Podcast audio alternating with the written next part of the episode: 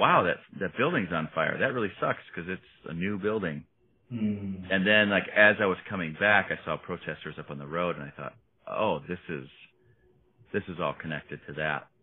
And it it was really hard not to pay attention, which I think was a good thing Yeah. um, for our community and for you know, especially white Minnesota, for us to really take a look at what was going on, that it was it's more than just fires and demolition. It's people just going against a system that was broke anyways.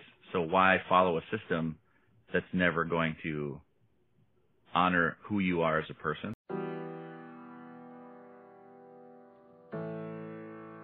Sometimes faith can feel as cold as winter, and it can look as dark as winter too. I grew up in the cold in Wisconsin, so I understand being physically cold. But I also understand being spiritually cold, feeling distant from God because of depression, because of sickness, because of friends dying. I feel distance from God often, and I used to fight those feelings, but now I embrace them and I sit with them. Winter Faith has become my new home. So I created the Winter Faith podcast because sometimes faith feels like winter, cold and dead. Let's get into it.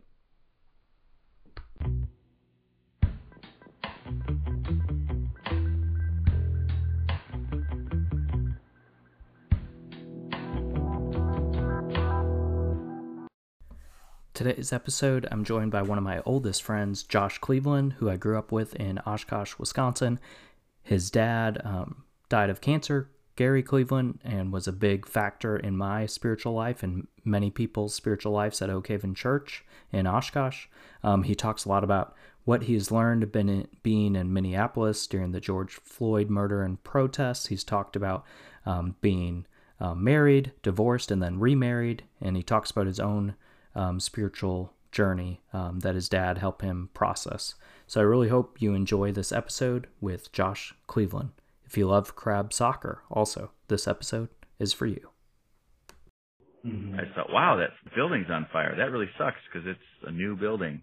And then, like as I was coming back, I saw protesters up on the road, and I thought, oh, this is this is all connected to that. And it it was really hard not to pay attention, which I think was a good thing Yeah. um, for our community and for you know, especially white Minnesota, for us to really take a look at what was going on, that it was it's more than just fires and demolition. It's people just going against a system that was broke anyways. So why follow a system that's never going to honor who you are as a person? And that that was really interesting. That was just to to see that. And so, as far as our family, like Katie and I spent a lot of time doing a lot of reading and uh, of different books, but also reading of people's posts on Mhm. um, social media, which social media got really tiring for a while because it became work. It became work to listen to people's outcry Mhm. and and not just scroll past it, but sit in it. Right. You know, Right. um, and that's like the best slash worst part of social media is that if you want, you can just scroll on through it Yeah. and and keep and keep going about your day. And you know, me as a white male, I definitely could have done that, but I just I have too many friends here that either one were begging me not to, in you know one way, shape, or form, or Mhm. like there was that voice within me, you know, that just was like, you can't you can't look past this. You have to look deeper in. I think it's interesting. Like me and you both grew up in a really white place. What? Oh yeah, totally. Yeah. and I remember, um, I just remember like, you know, try like it, it's. I've had some friends come to visit, like from Tennessee or from North Carolina, and they'll be like, "Where, like, is everybody white? Like, where? Like, one of my friends was like, even is is like, is there any people of color in here? I'm like, um, not many. And I mean, it's really like, you know, it, I think it's like 96% or something in Winnebago County. And it's called Yeah. Winnebago County. So, I mean, I- yeah, right. Right. So I'm, I guess I'm curious, like, since we grew up like in the, you know, relatively same neighborhood, how has it been? Like, have you been on a journey of like learning about racial reconciliation, like in church or through your music, or I mean, we haven't talked in forever. You know, it's Yeah. probably been close to ten years, which is like hard to comprehend. Yeah, right. Um, but I just because I've kind of been on a journey a little bit, but I think it's so much from me living in Memphis Mhm. for seven years, you know, and Yeah. like volunteering at the Civil Rights Museum and seeing where Dr. King was assassinated like multiple times, going to that museum, you know, literally just down the road from where I worked for a couple of years. So I'm just curious where how that is all hitting you or like your journey through all that. Oh yeah, it's. I mean, you know, to grow up where we grew up in Oshkosh, hmm you know, that. Yeah, the only friends I had of color were like Hmong and Laotian, and it was just because we played soccer. Like that was Sure. really the only reason. And the middle school, you know, Merrill, um, where I went, like, there, the neighborhood where most of the Hmong people lived was just right by that school, so they all went there too.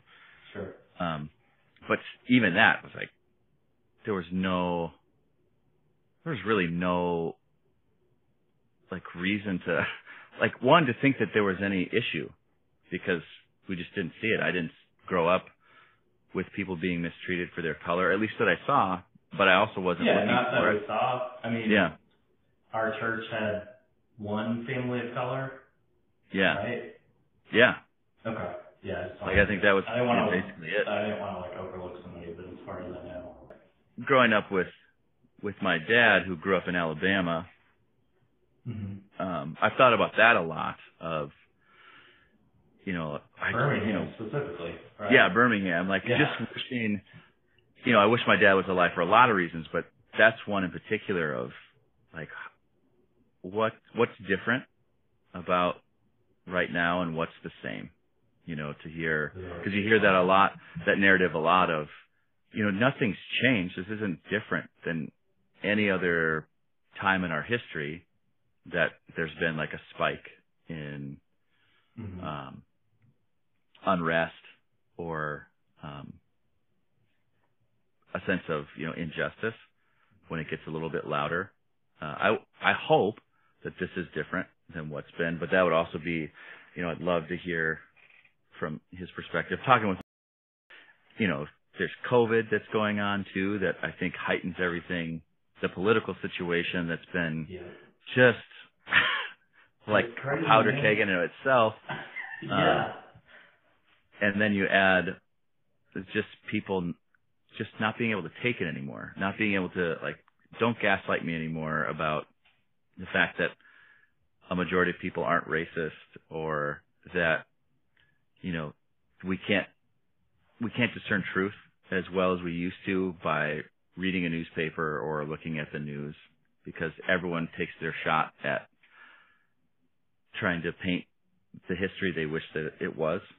Um, I mean, even looking at the our history of our country, this is something that's been on my mind a lot. I mean, the way we got to be America was by killing people. Like we came into a land that wasn't our own because we wanted freedom and we took it from someone else so that we could have it. It would be good to hear what he would say. Because I don't remember him like talking about it a lot, but I did. I don't know. At the same time, maybe he, he did talk about about race. But I think that's one of the issues is like how do how do white evangelical, white Protestant, white ministers deal with this issue, especially in churches with mostly white people that they're teaching. Yeah. Um, yeah, I would love to know what what he would say. Yeah, that's I mean it's just something I've thought a lot about over the past year. You know, just about a lot of things, whether it's about the political climate, uh, Oh yeah, and that idea of like truth and what is truth and where does it come from and what is it what really happens when truth is broken and trust is broken? And yeah I, i've thought about that a lot too lose sight of like where truth is and what truth is and what it means and what also what it means to break it. Like it's no longer this sacred thing. It's like when Adam and Eve like ate the fruit, and all of a sudden all the sacredness of the garden for humans and God is just it's gone, Mhm. and it's it's no longer a thing. And I think trust is like to take someone at their word is going to be a really tough thing to do for anyone, let alone like politicians or experts in whatever field. Yeah, there's a lot of interesting stuff that mm, like read that I think is accurate, and it's one of them is like people would rather have you marry somebody of a different religion than a different political party. Yeah. Which But- that's a huge shift. At least from yeah, when I grew I'd up rather like you be like a Muslim Republican, you know, than right? I mean, so that's I think that's a shift for sure. Yeah. And then like what if if we can't agree on what is true in the world, like Mhm. racism it exists or it doesn't exist, like global warming it exists or it doesn't exist, um, and there's a bunch of other things. But it's like if we can't agree on anything, if it even exists, let alone if we know how to solve it, because some people, I mean, there's not even a problem, so there's nothing to be solved. Like, how, Yeah. like I talked to my wife about this, and this is why I get so like negative. But I'm like, how do you get? How do you heal that? Like, Mhm. it, you- to be, you know, to use your analogy, which is a good analogy, but it's like, well, I don't think the arm's broke, so. Yeah, right. It's just like dangling in the wind.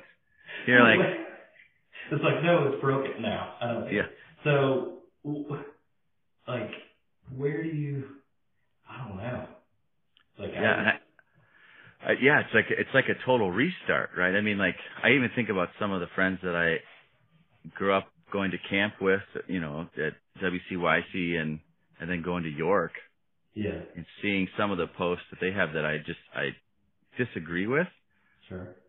But the fact that I have to choose to remember first the relationship we have and that that's more important than politics. I mean, even looking back at, you know, what, what Jesus, when he talked to his disciples or people would ask questions about, you know, like taxes and that kind of stuff. And there was always this sense of separation of, you know, you know, render under Caesar's what is Caesar's and that kind of thing. There was a respect there of like respect where you are, but also like his whole movement and what he was doing was against what was more important.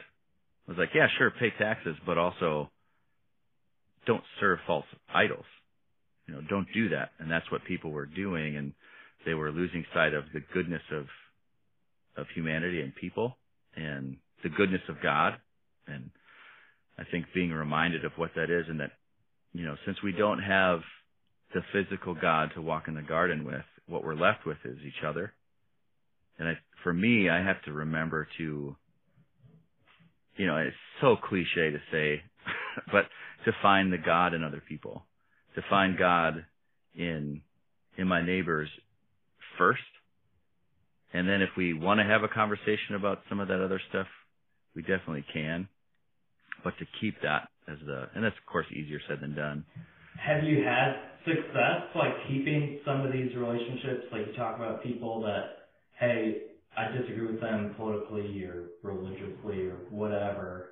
Have you been able to have positive conversations?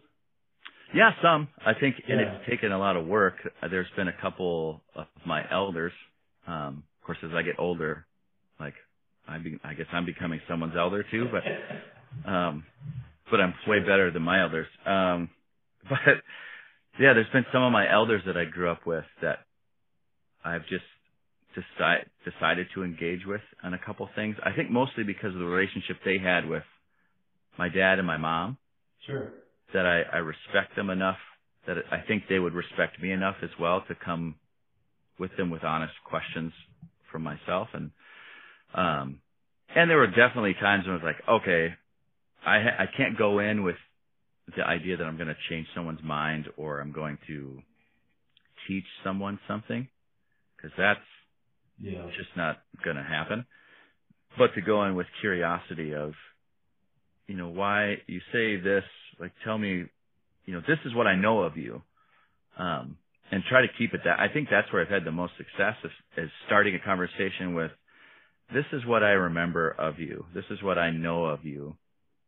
Um, and then I hear you say this, I'm trying to reconcile the two. Can you help me do that? And usually it's, that's been a good conversation. Even if they say stuff I still don't agree with, Mhm. the, the conversation has still, it's not gone to like, well, agree to disagree. It's more of like, well, I don't agree with that, but I still love you. Um, and, and I love you enough that I think we can fight on these things in such a way that doesn't dismantle relationship and that I can gain nuggets of wisdom from the other and, and hopefully the same. Hopefully we're both speaking in truth enough that we can garnish truth from each other and then and walk away. And so I've had a few of those conversations with people or back and forth with people where that's been the case. And then there's others where I'm like, I'm too heated. There's no way. I'm like, I'm not going to engage right now because I will probably bite your face, and that won't be good. So one of the things like I always get into a little bit with this idea of like winter faith. So like Mhm. growing up in Wisconsin, I know what it's like to like be cold and I know what it's like to like, you know, just have winter like 10 months out of the year. Um, and so this idea of like winter, and I, I got it from a different, uh, like a, another book or professor, but I just ran with this idea of like sometimes I feel like God is really like cold and distant, and that's how my faith feels sometimes. And it can be, you know, like I've heard it described, like it can be like an emotional kind of doubt, like you're just going through a lot, or it can be maybe like something like philosophical or theological, like you're just you're thinking your way out of faith maybe a little bit. And I'm always like when people are like, oh, I don't want to go to church or I feel so distant, I'm always like, man, it's a great place to be. Like I can't wait to Yeah. see what you do with this. Yeah. So I'm curious if you feel like you've had winter faith kind of experiences or desert periods and like what that was like. I know we're kind of changing the subject a little bit, but like No, that's cool. what those periods are like for you, like specifically what they were or just describe. um, Yeah, what sure. I think um since I've lived in Minnesota, like to put it in a, in a nutshell, like when I initially moved to Minnesota, I was married to my first wife. I was a youth minister, youth pastor, and like working for a church and starting to see kind of behind the scenes of what it can be to work at a church. Some of it good, some of it not great at all. Um, and and really being kind of spit out by a church um, with the best of intentions. But of course, you know, there's that whole phrase of like, there's a road to somewhere that's laid with good intentions, and um, like having that be the case, um, like I I felt that sense of like, oh, I'm I'm in this place that I'm just getting to know, and I hate church all of a sudden, which had never been a thing in my life Yeah.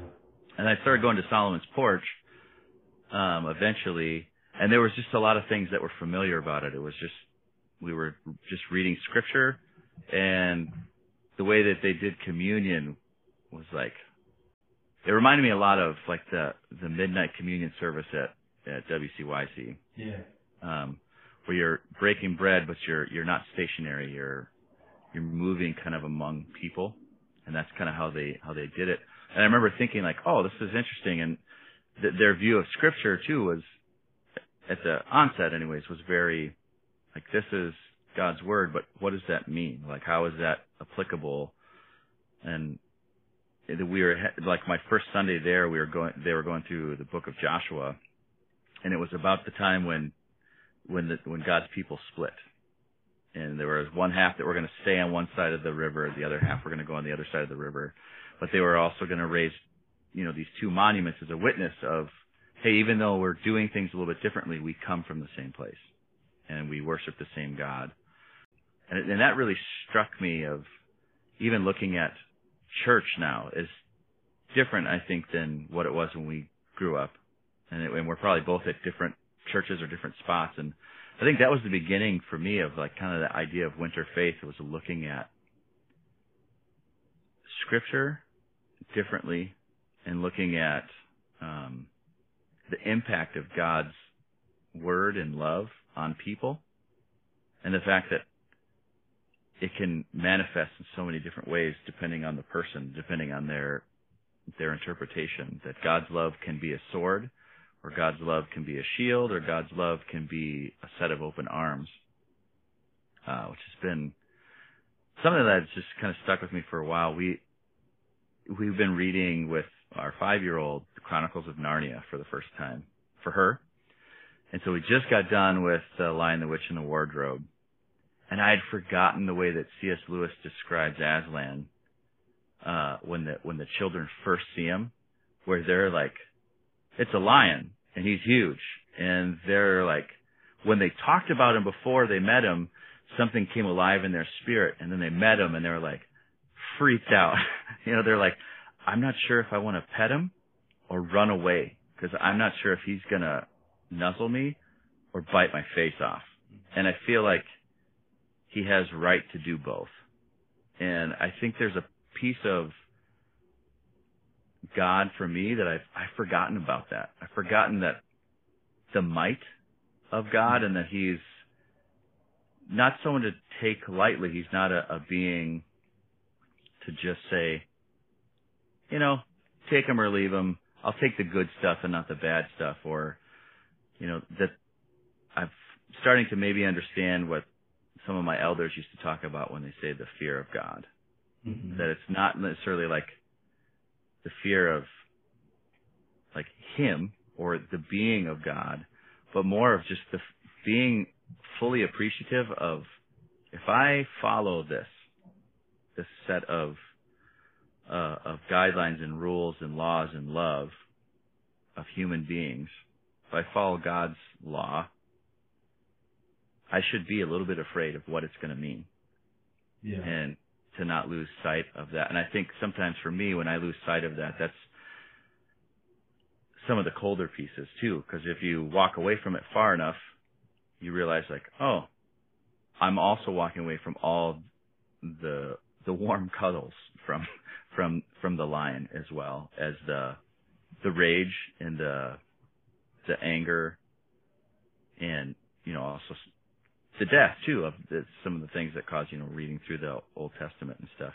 That still there's a mighty God there as well, but also realizing that that might isn't just in the violence; it's also in the love and the adoration that God has for us. Um, and I think right now that's like that's where I'm at. I think in that sense of of faith and the cold pieces of loving the cold yeah. Because it, you know, the cold just, it means that there's an absence of warmth, but it doesn't mean that the warmth is gone. It just means that you gotta go find it.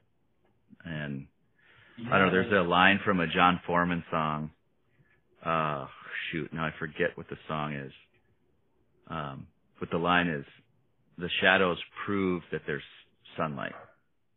Like to be in the shadow like you can look at it and be like, oh, I'm in the shadow. Like this is not a great thing. But to remember that the only reason why there's a shadow is because there's light first. And usually there's, because there's light either on the other side or above it that's there. And I think the same kind of with warmth that even there's, there's that cold. It doesn't mean that warmth doesn't exist anymore. It just right. means you got to go find it. And I think it's important to like have that, like, you know, like it's important to have that that coldness, that big, I, I just feel like there's so much that we can learn from the periods of like darkness and like when you're going through it, it's terrible. Mm-hmm. But um, I mean, I think we're both fortunate enough to kind of like come out of it, and yeah. um, I'm curious, like what what do you think? Like when you're in that dark period, what has what has brought you out of it? Or, um, yeah, I think uh, you know probably one of the darkest times I was in was you and I had some some good overlap in time. I mean, we lived yeah, in, in place, you know, yeah, uh, at the at the the Algoma house in Oshkosh with the the his house, and um, I think Yeah, what we got were, me We were next door neighbors. We literally Yeah. had rooms Yeah. next to yeah, each like other. knock on the wall and be like, "Hey, yeah. what's up?" Yeah, that's right. That's right. Yeah. Um and I yeah, I think in that time what what got me through was uh, just honesty. Really. I mean, it was Okay. a sense of being honest with myself and with the people around me of like, hey, I, I need to reconcile what's truth in my life and what isn't and reconcile the hurt that that's caused me and the people around me. I remember I was going to a couple counselors because I had lots of problems, and um, one of the counselors I went to um, gave me an assignment, and I think this was maybe a year, a year and a half into my time back in Oshkosh, and the assignment was they gave me a notepad and said, write down every lie that you can remember that you've told. And or immediately my question was, what if I can't remember? And they looked me straight in the face and they said, you can remember. And they were dead right. I mean, I was just like, I sat down and just started writing when I got home and it was abysmal. Uh, and so I wrote down that you tell Hey. yourself, or like lies that you- everything lies that I that I Okay. told myself. Like so, there was kind of two lists. There was the lies that I told myself, which are like Okay. we'll deal with those separately, and then there's um, the lies that uh, the lies that I've told other people, Okay. and it was just pages, pages of lies, um, and they went back really far. And then I remember going back the next week, and I was like, "Cool, I did it. That was horrible." He's like, "Just wait, because now you got to share them with someone." And I was like, "Shut up, I'm done.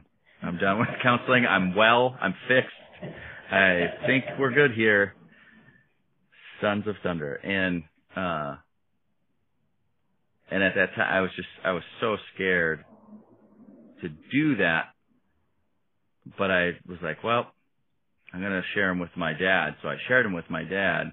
I said, hey, so this is the thing I told you I had done last week. I wrote all these down, and, I like, and you can say no because you're in some of these. It's like, would you read these? And he was like, yes, I will. And he read through them, and we didn't talk for a few days. Uh, I mean, we did, but it wasn't like a let's talk about that. We just sort of right, right, sure. talked about what our day was, and and then that was it. Um, and I think that that exercise was a really tough one to do because it was something that I just didn't want to do to lay everything out on the floor, but it was also like I was in a house that was burning and I'm the one who set the fire and it just needed to burn all the way down. And that was that last like bit of like oxygen on the fire to make sure that everything burned down to the ground to where the foundation was and and then rebuild from there. And of course my dad was like a lovely human about it, but he was also I think because I was his son too, he didn't let me get away with anything. He was like, some of these are, I had no idea. Some of them I pretty much guessed, but I take no pleasure in being like, hey, I was right. um, but he's like, okay, so now what? I was like, I don't, I don't know.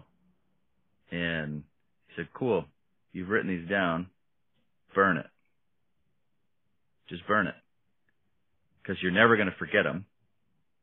And if you really care, you're never going to do those things again. So I think that propelled me on to looking at myself in a more honest way and to be honest with when I feel like I was going down another path of being self-indulgent or selfish or losing losing sight really of the God and other people. Hmm. It, it became a little bit easier as time went on to see that and also to know the consequence of that action. Um, and not that I've done it perfectly since, but it's, I don't think without kind of that idea of honesty that I would have really been able to move forward to build something better, you know, in my life and the life of people around me. And I remember right, right before I got married, um, and we were waiting on Katie or something, and that sounds bad, like waiting on waiting on the bride. Uh, that was, I mean, we are waiting for everything to get set. It wasn't just her. Um, but I took a moment and I quick ran up to where my mom and dad were sitting with like that conversation and many others in my mind, and it just knowing like I and I told them I wouldn't be here if you guys haven't wouldn't have loved me the way that you did and like allowed me to burn the way that you did, but then stayed. Um, and I think that's another important piece is that I had people in my life that weren't going anywhere. Yeah.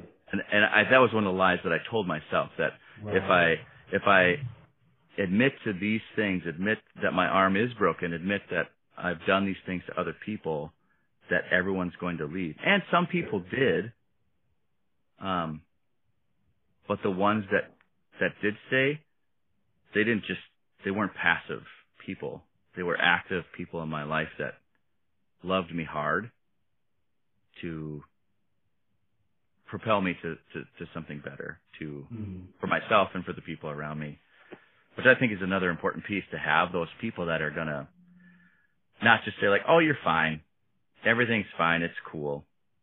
But to like also say, no, that really was pretty crappy. Right. Um, yeah, you're right. You're right to feel bad about that. Don't do that anymore.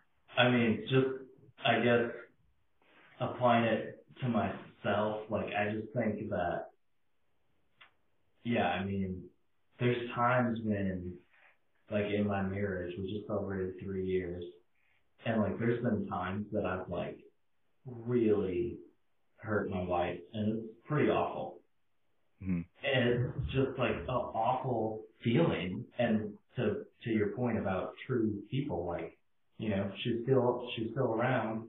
I'm still around, but also like, um, yeah, like they let you, they let you, like good people let you know when you've really hurt them, and then they stay around. Yeah. And I think for for me and you and so many people, like that shame and guilt and those lies in our head, we just think people are not going to stay around because we've maybe never been taught it, or we Yeah. I don't know, for whatever reason, we have a lot of self doubt. But then when people start to hang around, then you're like, oh, I think that's like what love is. Like I, Yeah. you know, like I think it clicks a little bit more. Yeah, yeah. It's that. I mean, it's that sense of like that's how you you know you have like a real love when people in one in one single breath can say, "Man, you really suck sometimes. I'm not going anywhere, Yeah. and please like be better." Or they ask like, "What can I do to help Right. help you?" You know, and I think that's a that's a big piece too of and and I think another piece of that, like some of the lies that I at least told myself, and it, you know maybe it's similar with the idea of you know lack of confidence in our in ourselves or what we bring to a relationship or bring to the table, Yeah. is that when we do make a mistake, it's okay if someone gets pissed about it. Yeah. To be I okay was- with people being angry. Yeah. Yeah, because Yeah. I would like manipulate a situation so badly because I just I didn't want them to be mad. Right. Yeah. And there were definitely times when I was able to work it in such a way where if they did get mad, they felt bad about it. They're like, how crappy is that? like that I did something horrible and then made the other person feel bad about feeling mad about it. Like, Mhm. oh, there's a special place in the burning house. So this. I don't know why this. Well, I, I guess I know why this memory comes to my head. But when I first started at Starbucks with you, Mhm. um, I never worked anything other than at like a Bible store. never done retail before. and um, I was working with Connor. Like this is like way early on, working with Connor, and I, you know, I was the person that was supposed to set the drink down in the right spot to go out to the drive-through. Oh yeah. And he was on the headset, or no, he was making drinks, and then somebody else was on the headset, and I was all I had to do was like take the drink he made and put it in the right spot, and I like did it wrong. You know, if you get one wrong, then you get like four wrong. Yeah, right. And he's just like, he just got so mad at me for like. and I remember in my head like, I have a master's degree. Like, why is Yeah. this so? Right. I'm so stupid. And then like I don't know, maybe like a year later, Connor was like, "Man, Andrew, I just I thought you were just gonna be horrible at this job forever, but somehow you've turned it around." You know, it was just, yeah. I don't know. Yeah. Well, speaking so of mad at me. Yeah, speaking of Starbucks, I mean that's that was also a big turnaround for me. Was going to a place. Yeah, I had not worked really any retail. I was working at yeah, Target. worked at churches. So, yeah, yeah. So it's just like where mistakes are super uh, welcome, and uh, or at least it, they should be. But you had the CEO of Starbucks, you know, sending these videos saying, if you make a mistake, I as a CEO, if I was standing over your shoulder, would way rather you say, hey, I made a mistake. Let me right that wrong. Let me remake the drink so that you get what you wanted. And he goes, if they get super ticked, I would way rather them get really mad but have a good drink than be really mad and have a bad drink. And I just of, like remember thinking, what? Why is that such a big deal to me? But it just was. It's just like it changed my whole mentality on people. That it was, and then that, I think that was the beginning of, yeah, you make a drink wrong, someone's gonna get ticked, and that's fine. And you you do then what you know is the right thing to do in that moment. To quote Frozen 2, which my five year old loves so much, although I do too. Um. You know, just do the next right thing. Right. It, it is interesting looking back on those times. Like, do you feel like that period and the overlap that we had, it was like you were trying to like figure out who Josh Cleveland was, like all over again. hmm And then all of a sudden, at least for me, I, I just had these moments where I was like, oh, like I, I do like myself. Like I have a lot of good memories here Yeah. and then it allowed me to like go and be somewhere else, but also Yeah. like still be me Yeah. that I had like lost. And Yeah. Yeah. I mean, there's something, you know, there's something very symbolic about coming home, right? sure. Whereas, yeah, as, as depressing as it is, you know, as an adult to move back home, yeah, um, there's also, there's, there's magic in it. There's, you know, a, a sense of, you know, you see so many different narratives, whether in book or movie form, that that's when the main character sort of, they remember something from their past that's formative or the scales drop from their eyes or whatever that is, you know. And yeah, and I, I feel the exact same way. I feel like it was a, a sense of rediscovery. Um, and there's so many reasons why, looking back, that I was happy that I had that time. One, like I needed it. Like I left after being there for a year, and it was too soon, and I ended up moving back. Um, but it, it was like glorious. But then, you know, looking back in retrospect, also those three years that I was there were like of the last like four of my dad's life. You know, like yeah, I, I wouldn't trade that for anything. right, Um, to have that time, to be that close, to see my dad as an adult person, um, like I hadn't seen him before or, or recognized him before. And I don't know if you saw your parents in the same way. My mom was always my mom. She's never a real human. Um, but my dad, you know, she's going to listen and be like, I'm calling him up right now. There was, there was one bit of sacrifice that I always have to take inventory of and always have to give homage to. And that was while I was there getting myself right, I had a daughter who lived over here in Minneapolis. And so this there was sacrifice there that was made too, but it's also it's just kind of like I wouldn't, I still wouldn't change it. As tough as that was Yeah. to be away from her, I had to do it, and it put a lot of stress on her mom because she was a single mom raising this kid, and I would come in, you know, like on some weekends and stuff, and but the other part of the narrative too that I always have to mention is that I can't express the thankfulness that I have in God because of how well Harper did through all of that. To have her be the person that she is, I'm like, God surrounded that child with love of grandparents and aunts and uncles and people all over the place that just refuse to let her be anything but who she is and like help her be on that path. So like it really was tough to not be around, but also I thank God for the time that I had with my dad and also the time that I grew as a person, but also the time that God grew my little girl into an amazing human being.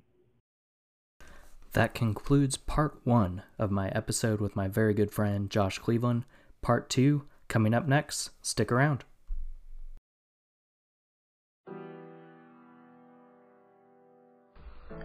Thanks for listening to this show today, everybody. I just want to give a few shout outs. Today's music, the one and only Josh Cleveland. Today's artwork and all the Winter Faith artwork and digital design, Dominique Montaigne. The intro was done by Scarlett Fox. And I am just grateful to be creating and editing this podcast. My name is Andy Frazier.